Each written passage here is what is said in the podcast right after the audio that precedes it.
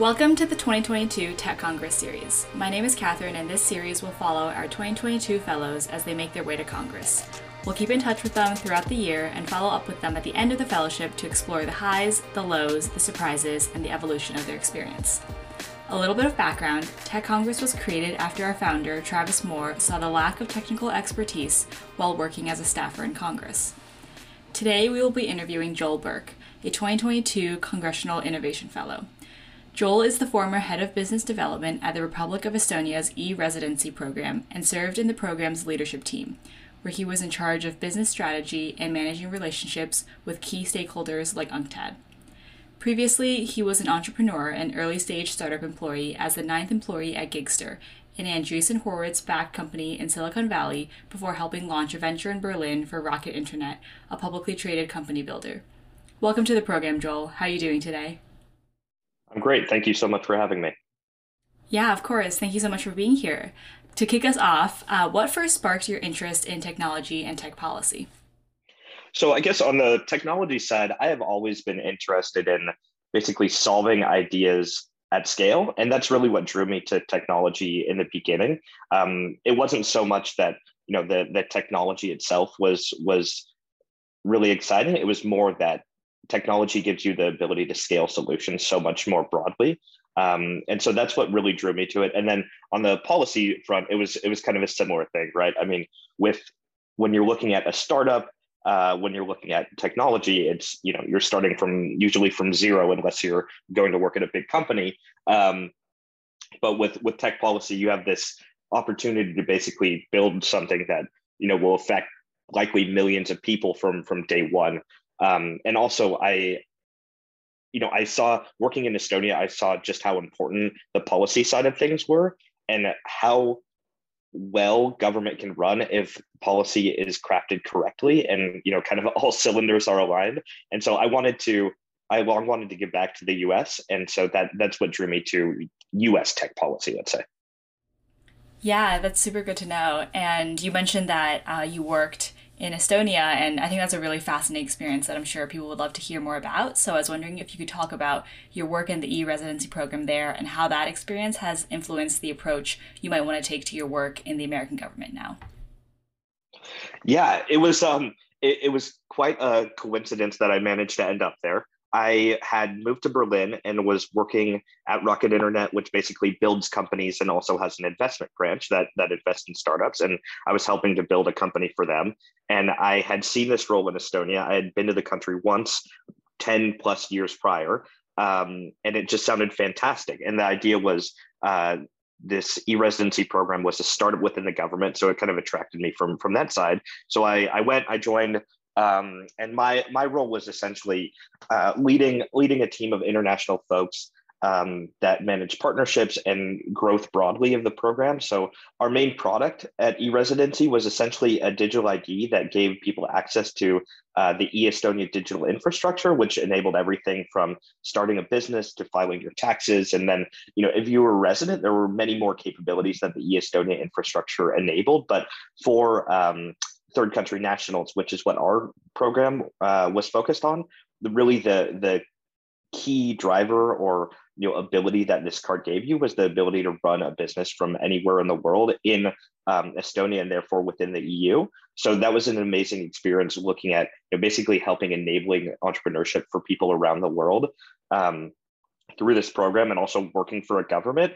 And the thing that I took away about Estonia was um, when when government closely collaborates with the private sector and values are aligned throughout um, throughout both public and private sector, really incredible things can happen. So, just to give you an example, um, for instance, in Estonia, it takes maybe maybe two minutes to file your taxes as long as you don't have an extremely abnormal tax situation. So, for instance, after I was there my first year, I had to file my taxes. All I did was log on online with my EID. Um, you just put the put the card in a chip reader, um, and then you log into the the tax infrastructure. Everything is already there. Uh, you just scan through it, um, click yes, it submits it, and then it's done. And that's that's your taxes. Um, and there's so many things like that with with government, and that just make citizens' lives so much easier and more seamless. And that's that's really what what I took away from government is that it doesn't it doesn't have to suck, right? Um, we we can make a government that is responsive and great and great for folks, and that's that's what I hope to bring back to the U.S. Yeah, no, that's super exciting to learn about, and it's really cool. Yeah, that they have that tax filing program in Estonia. Um, you also mentioned how we can kind of bridge the private sector and public sector together, and I was wondering, given that uh, you've worked at uh, Gigster in the private sector and have done a lot of pri- public sector work. Um, what are some key differences uh, that you've noticed between those two areas, and how do you think we can better facilitate dialogue between these different sectors? Yeah, I think so. In Estonia, one thing that I liked was that there was there was much more rotation around um, private sector folks and public sector folks going back and forth within these industries. Uh, I, I, think it wasn't just you know you serve five years in government and then you switch to private sector for the rest of your career, or you know, or vice versa. Um, there was much more back and forth, which I think is great because I think um, sharing those perspectives on both sides is really useful. Where I think I think one thing that happens is that especially in the startup community, I think there's just not very much understanding of what government actually does, what its capabilities are, um, and what it's meant to do. I, I, mean, I always give the example when when people talk about, you know, why doesn't the government move faster on certain things? I say, well, do you, do you want the IRS, you know, the tax code to be updated every six months? And people say, well, no, of course not. That would be, you know, that would be super difficult and crazy. So, you, you know, I think I think from the private sector and especially the startup side, um, there needs to be a lot more understanding of how government operates, and I think there's beginning to to be that. But I'm excited to to share to share more of that um, between these two worlds. Yeah, no, I think that makes a lot of sense. Like understanding the different, perhaps like paces at which like different types of institutions need to move at is definitely really important going into your work at Tech Congress now, uh, what brought you to Tech Congress specifically, and what do you hope to accomplish as a fellow? Yeah, I, I mean, so during my time in Estonia, actually, actually far before that, I had wanted to do more to kind of give back to my own community, um, and you know, wh- whether that's you know, I moved I moved around a lot as a kid, so I was more you know, when I think about my community, I think of America broadly.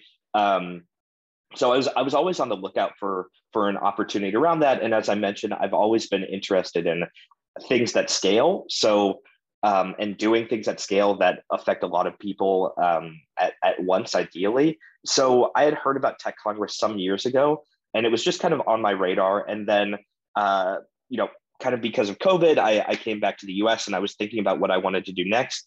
I was able to um, join Georgetown uh, as a as a master's student, and then I um, was lucky enough to get accepted into this program. So I I've always been interested in kind of how to do the most good possible.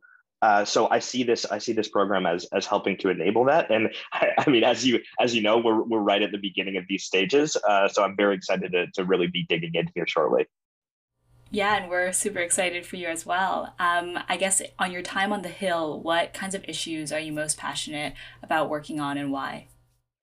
Um, on my side, there's a ton of things that I'm interested in, you know, ranging from um, basically, well, basically anything that has the potential for large scale impact are things that I'm interested in, especially areas that have been uh, kind of previously neglected before or just you know aren't getting as much attention as as I think they, they deserve. But also things like AI safety um, anti-kleptocracy are things that are, are really interesting to me. But candidly I'm just I'm just really excited to get in there and learn um, and hopefully make a difference. Yeah that sounds great. And since you're approaching your time working on the hill soon is there anything you're nervous about when it comes to working there?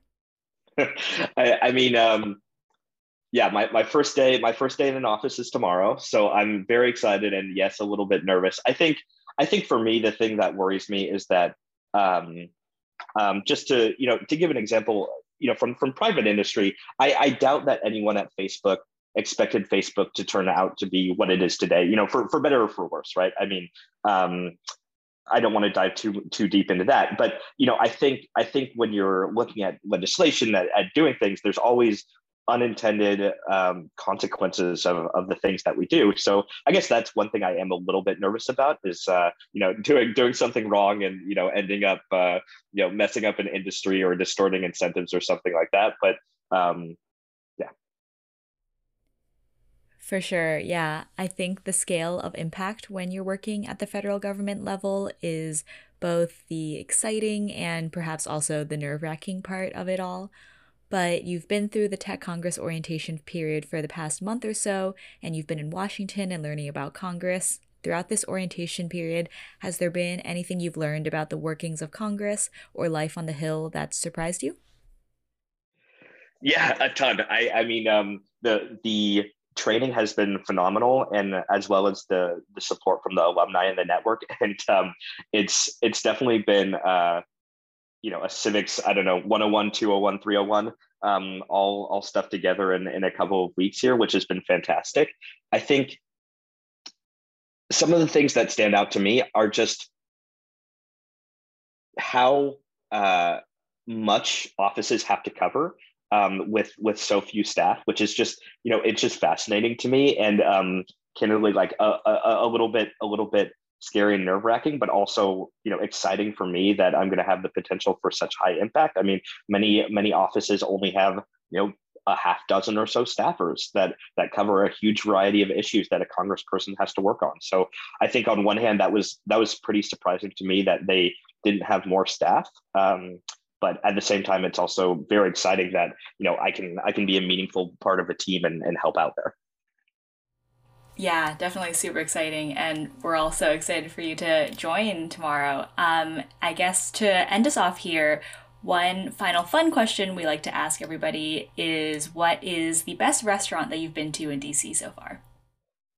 I'm going to say supra. Um, i i have a fondness for georgian food and i've definitely gone I think two or three times now, um, and it's it's always delivered. I definitely am going to check that out then if I'm ever in the DC area. I think Jack Cable yesterday actually said the exact same thing. So right. good to know. yeah, it's it's great. It's great Georgian food and makes me miss. Uh, I spent a bit of time in Armenia and Georgia um, a few years back, and I, I definitely miss the area and the and the food and the people. Yeah, that sounds so lovely. Well, thank you, Joel, so much for being here today, and we wish you all the best on your new role in Congress. That's it for now. Follow our Twitter at Congress Fellows to keep up with Joel's adventures throughout the fellowship. A special thank you to Tech Congress founder Travis Moore and senior advisor Brooke Hunter for their continued support. Be sure to subscribe to our podcast to stay up to date with our newest episodes and hear more about our fellows' work in Congress.